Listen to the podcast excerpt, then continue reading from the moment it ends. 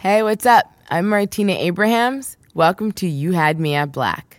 Can you believe it? I saw my first ad for the holidays this week, and it's not even Halloween yet. But it got me thinking about all the traveling I have coming up for the holidays. I'm going home, I'm getting married, and for this girlfriend, planning travel also means planning my hair. I'm sure many of you can relate. I hate waking up on planes or buses with bedhead, and my friend Jakaya put me on to head wraps. Now, you may know Jakaya from Instagram as the Traveling Fro, where she shares the ups and downs and all the fun adventures of solo travel after leaving her corporate job. And she just launched her own line of head wraps. This collection is inspired by her travels and include fabrics and designs from Senegal, Gambia, and Mali, and they're hand-produced and hand-packaged by her and her friends that she's made along the way. Now, what's really exciting is that the You Had Me at Black family is a part of her pre-release. She only has 100 pieces, so no worries about every other girl on your flight rocking up with the exact same head wrap. To learn more about Jakaya, the Traveling Fro, and her line, and to pre-order your head wrap, go to thetravelingfro.com/YHMAB. Alrighty, let's get to this week's story. Today we'll hear from Elijah, whose fun on St. Patrick's Day took a sobering turn outside a bar in the Marina District in San Francisco. I want you to breathe all this in, You're listening to You Had Me at Black. Black. Right in the heart of the city. Black. Man, black. Listen, man. Black.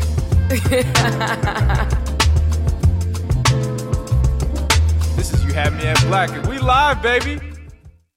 So, me and my friends when we were kids, like my friend Larry and Jesse, we would like to go downtown and like fuck with white people specifically. I mean, all people can get it, but like the target be white people and like doing shit that they do, but like they don't like to happen to them. So funny enough, we would do this cigarette thing where we would like come to downtown Oakland and like as soon as school lets out, we like cough hella hard by people who are smoking cigarettes. It's just like and like pretty much die right next to this person who was smoking a cigarette, lay on the ground, and then like someone would try to save him and be like, "It's the cigarette smoke." Secondhand chaos, like in like full like this long thing right in the middle of downtown Oakland, big ass scene where people were concerned until they realized what you're doing, and then they're like, "Oh, stupid ass kids," right? And then like we just kind of just continue doing it because it's fun, but like as an adult, right? We can't, we could, but like you know, we're getting older. Like this prank should evolve. So what we like to do now is we like to do white people shit to white people. And then see how they react to like their behavior, like bumping into you, and then not saying "excuse me." We start a ritual without understanding. We're gonna go out on St. Patrick's Day. We're gonna like use our accents, and we're gonna just live it up. And so, like in true ritual, probably like our third year in a row doing it, we have my friend print out shirts, and the shirts have like a brown Irish person on them, and it says "I wish you would." And like we're like hella juiced about it. Like ooh, this is a nice ass shirt. This is gonna go perfect for it, right? We're like sitting on this shirt for like 3 months too, like on some really true loser shit. Like ooh, 3 months from now we're gonna be the best people at St. Patrick's Day. Yeah, we pregame and we only drink Irish car bombs, and we get all the shit together and we head out to the whitest place we know, the Marina in San Francisco, and we are Irish, Black Irish people for a night. Yeah, everyone's just super welcoming because, like, we're the only difference in this room, right? Everyone else here is actually Irish. And then, like, later on, definitely found someone who was a Black Irish person. And then it was, like, hella, like, oh, shit, now this feels wrong, right? We're pretty large guys. So we're in there and we're, like, having the drinks. And, like, at a certain point, they buy you alcohol. They're like, oh, hell yeah, Irish car bombs. Like, my granddad used to give us those. And it's just like, yeah, my granddad, too. We're Irish, and we're drunk for free. I'm 6'3", and I'm the runt of my group of friends. I have with me, I have two friends that I've known for like 16 years. One is Larry. It's just this really big-ass guy who's like super chill, doesn't really say too much. So I'm with him, right? And then on the other complete opposite side of that I have my friend Jesse, who's like this giant, gentle teddy bear of a guy. But like he's got like this really, really old soul. Like in true fashion, Jesse starts a conversation with a guy about irons because that's his favorite thing. If you can find me another person that knows irons by name, make, model, then I will pay you. So we get into the bar and like some girl zones out on Larry and Jesse's in the corner talking to this guy about irons. I don't even know how that conversation could manifest. Well, what happens next is I have to take a phone call. So I go outside to take the phone call, and you know I'm not really good at this, right? I've been drinking Irish car bombs for like 2 hours now. I go outside and I see Larry's ex, Kim. I know that they didn't end on the best of terms. Like I'm more than aware of who Larry is, and I know who Kim is. Like I've known Kim longer than Larry knew her. So when I see her, I know it's bad, but like I'm also thinking like, hey, maybe you know, because we were friends before she dated my friend, maybe it's kind of good. I see her see me when I'm on the phone, and I'm like, okay, she doesn't look angry. And then I get off the phone, and she goes, "Where is he?" And I'm like, okay, it is bad. I'm like, oh, I don't know where he is, but like, how you been, Kim? How's everything? And then she's like, I know he's fucking here. He's always with you. Where is he? And I was like, oh, okay, okay. So I V-line back inside the bar, grab Larry from whatever girl, and let him know. Kimberly's outside, like, you know, and like my energy is like, bruh, you know, like, damn, like night's about to take a turn, you know. I was like, but we should probably just leave now. Maybe find a different place. Like, you know, we've definitely maxed out this Irish pub. So he's like, nah, it's good, bro. And like, so I'm like, okay, you're not fucking listening. I'm gonna tell Jesse on you. Like, you know, because that's the thing is Jesse's like the calmest. He's the peaceful one, right? So, yeah, so I go tell Jesse. I'm like, hey, Kimberly's outside, and Larry's not respecting it, and she looks mad as fuck. And he's like, oh, okay. And so he goes over to Larry, and whatever right wisdom he pumped into Larry, Larry's like whatever, all right, y'all tripping. I'm going to leave because y'all tripping. We leave or whatever, and as we're leaving, she's like, you know, in the line. She was coming into this place anyway. So as we pass, she's like, oh, okay, well, fuck this place. I need to talk to Larry now and tell him exactly how I feel about whatever it is that happened. And so she goes over to Larry. I try to like dead it, like, right? I'm like, hey, you know, whatever he did, hey, I know he did it. I know my friend, but like, you know, you think it's going to get solved right now. Like, I'm just trying to talk some sense into her, but obviously sense is not what she's rocking with right now. So all the shit like plays out, right? She comes over to Larry and she gets to like yelling and all the stuff and like he's not giving her anything. He's just stale-faced, and he's just looking at her, and she's all emotion, which I'm sure is making her even madder, right? He's not giving her any reaction, which he never does, though, so it's kind of weird. Like, you know your ex. Like, you knew he wasn't gonna. But anyway, all that plays out. She's got her friends with her, right? There's, like, a dude, and then there's two girls, and then there's like, a bigger girl. And the bigger girl goes over and feels like this is the moment, and she punches Larry.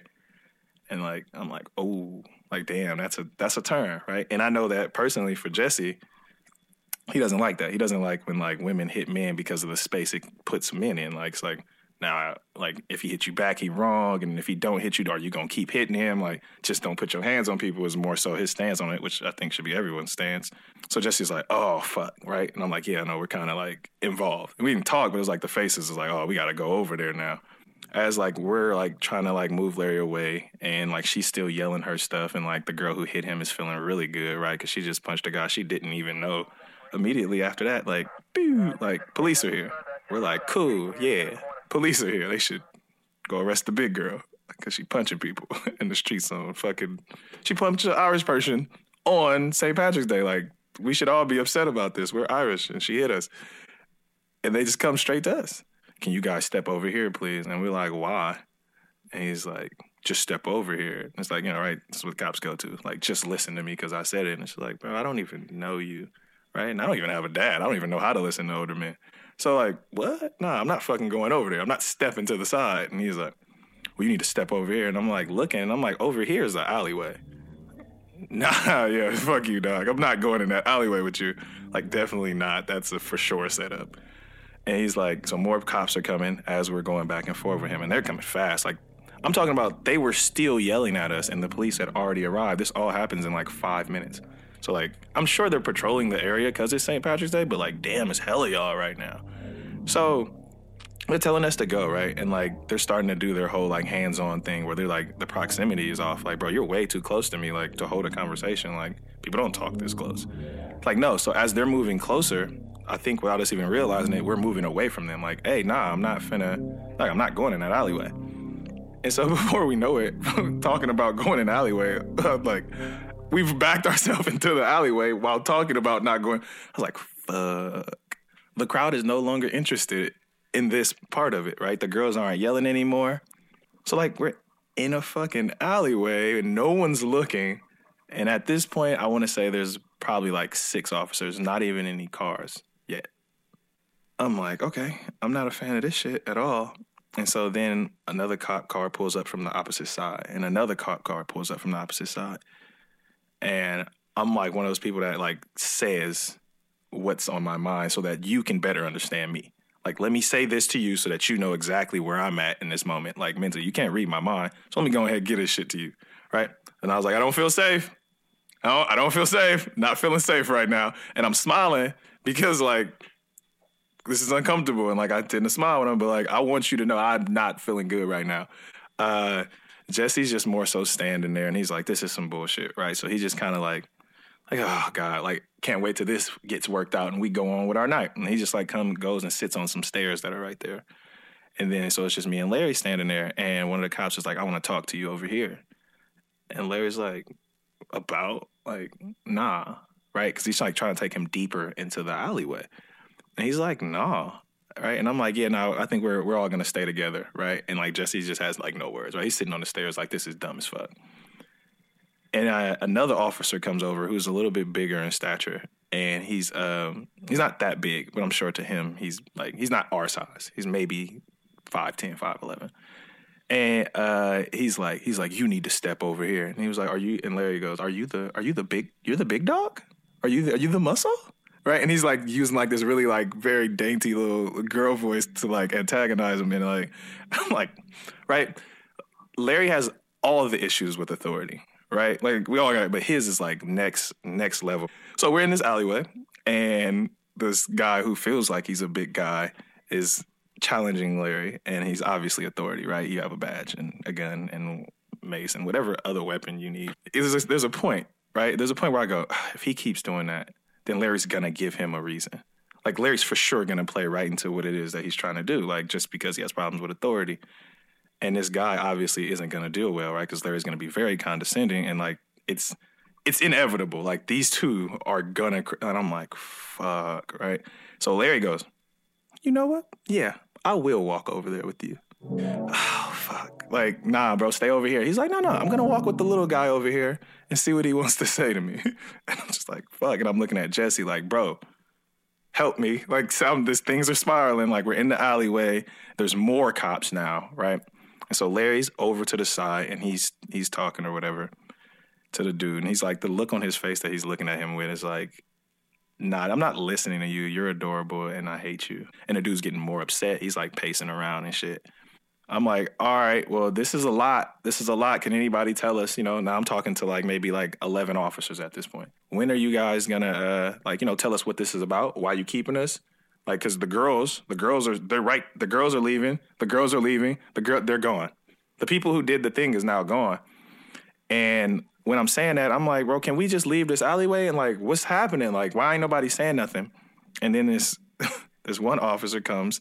And he's got this long-ass, it was like croquet mallet. It's like a flat bat, like, but it's hella heavy. And it's just like, he's just dragging it. And like what the entire, like, it felt like a horror movie. Like, where it's just like coming. I'm like, bro, what the fuck is that? It's just, no other emotion should come across you when there's this dude dragging his big ass, like, Resident Evil weapon, like, towards you. I'm like, then he's dragging it.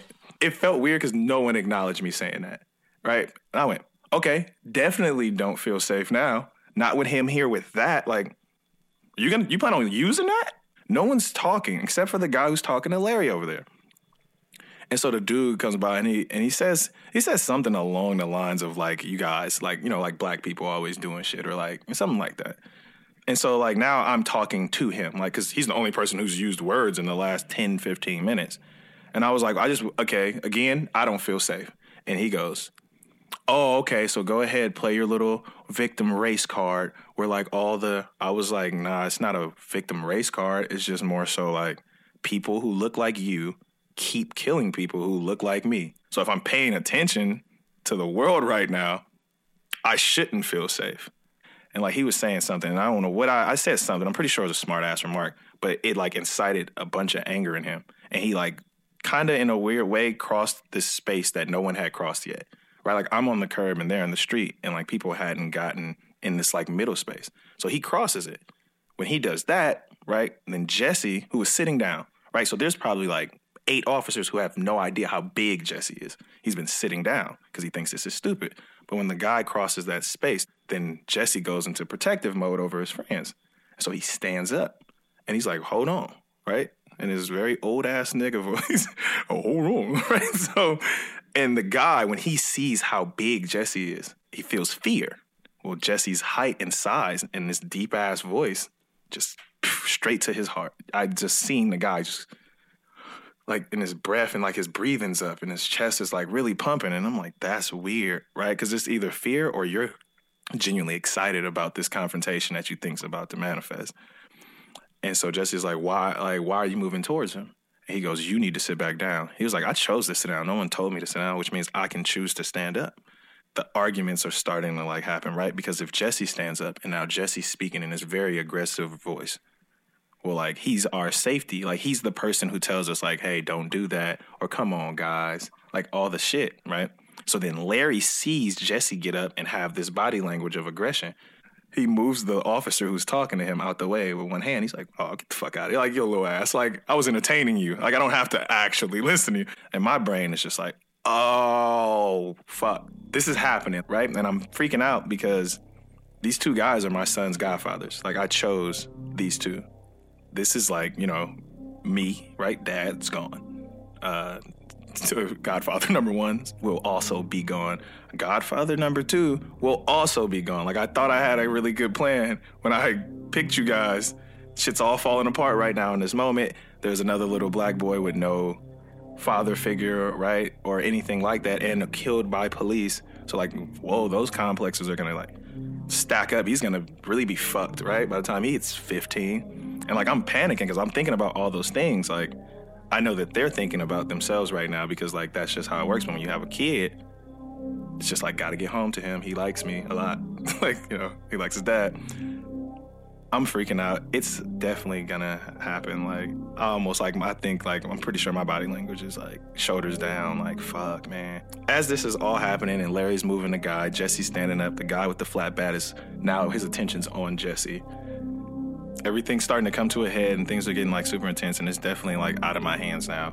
Then this security guard who knows us from coming here shows up and he's got like this badge. Like he's seen the fight, he's seen the argument, he's seen the police like push off or whatever. He just came over and like flashed like whatever little badge that he had. Whatever the badge is, everyone in law enforcement instantly respected it. Like, they instantly were like, oh, okay, we got to listen to him. And he, like, completely explains the whole night. He explains us walk over. He explains Kimberly yelling at Larry. He explains the big girl punching. And then it's like, he explains all the shit, right? And it was, like, right on time, right? But, like, also, where the fuck were you? So he comes over and he talks to whoever he needs to talk to, almost like clockwork, as it starts to be, like, this resolve thing. The guy with the flat bat just left. I was kind of standing there, right, as the police are just, like, dispersing. And I'm just sitting there like, what the fuck, right? And I think Jesse's, like, talking to the guy and saying, like, thank you and shit. And I'm just kind of in a daze. Like, I recognized that he was helping. But, like, it's like the Charlie Brown thing. Like, wah, wah, wah, wah, wah, wah, wah, wah, wah. And I'm just like, it's a weird space to be accepted of death. Like, right after that, we were like, trying to like continue the night, right? It's like, oh, okay, yeah, right? Because like black guys are not talking about their feelings. But we're not feeling it, right? So it's just like, all right, bro, let's leave. And we go to like call the Uber and we're waiting on the Uber. I think Larry said something along the lines of like, way to shuck and jive, Lodge. right? Because I spent my entire time trying to diffuse it. And I was like, fuck you. Like, what? Like, you don't have a son. You're not being strategic. Actually, y'all left me out to dry. We all know what they wanted us to do. Like, I needed y'all to be smarter than that, and you guys, like, egged the shit on. We have, like, this weird, awkward-ass Uber ride back to the house. But, like, my main focus is just, like, I want to just go see my son. I can't wait to hug him and shit, all right? So I just felt like it was important to, like, share this story because, in a weird way, it's, like, speaking for those that can't because they're not here.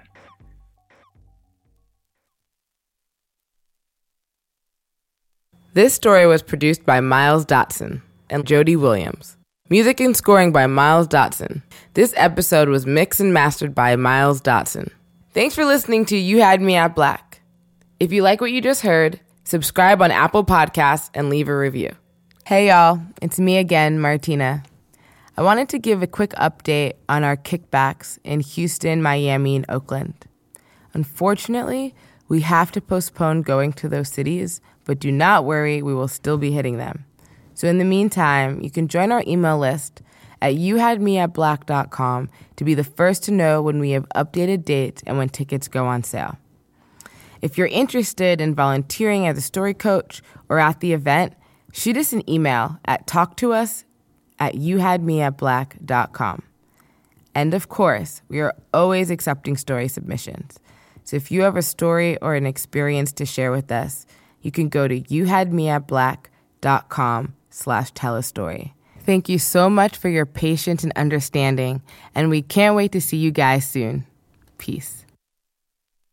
This is season 4 of You Had Me at Black.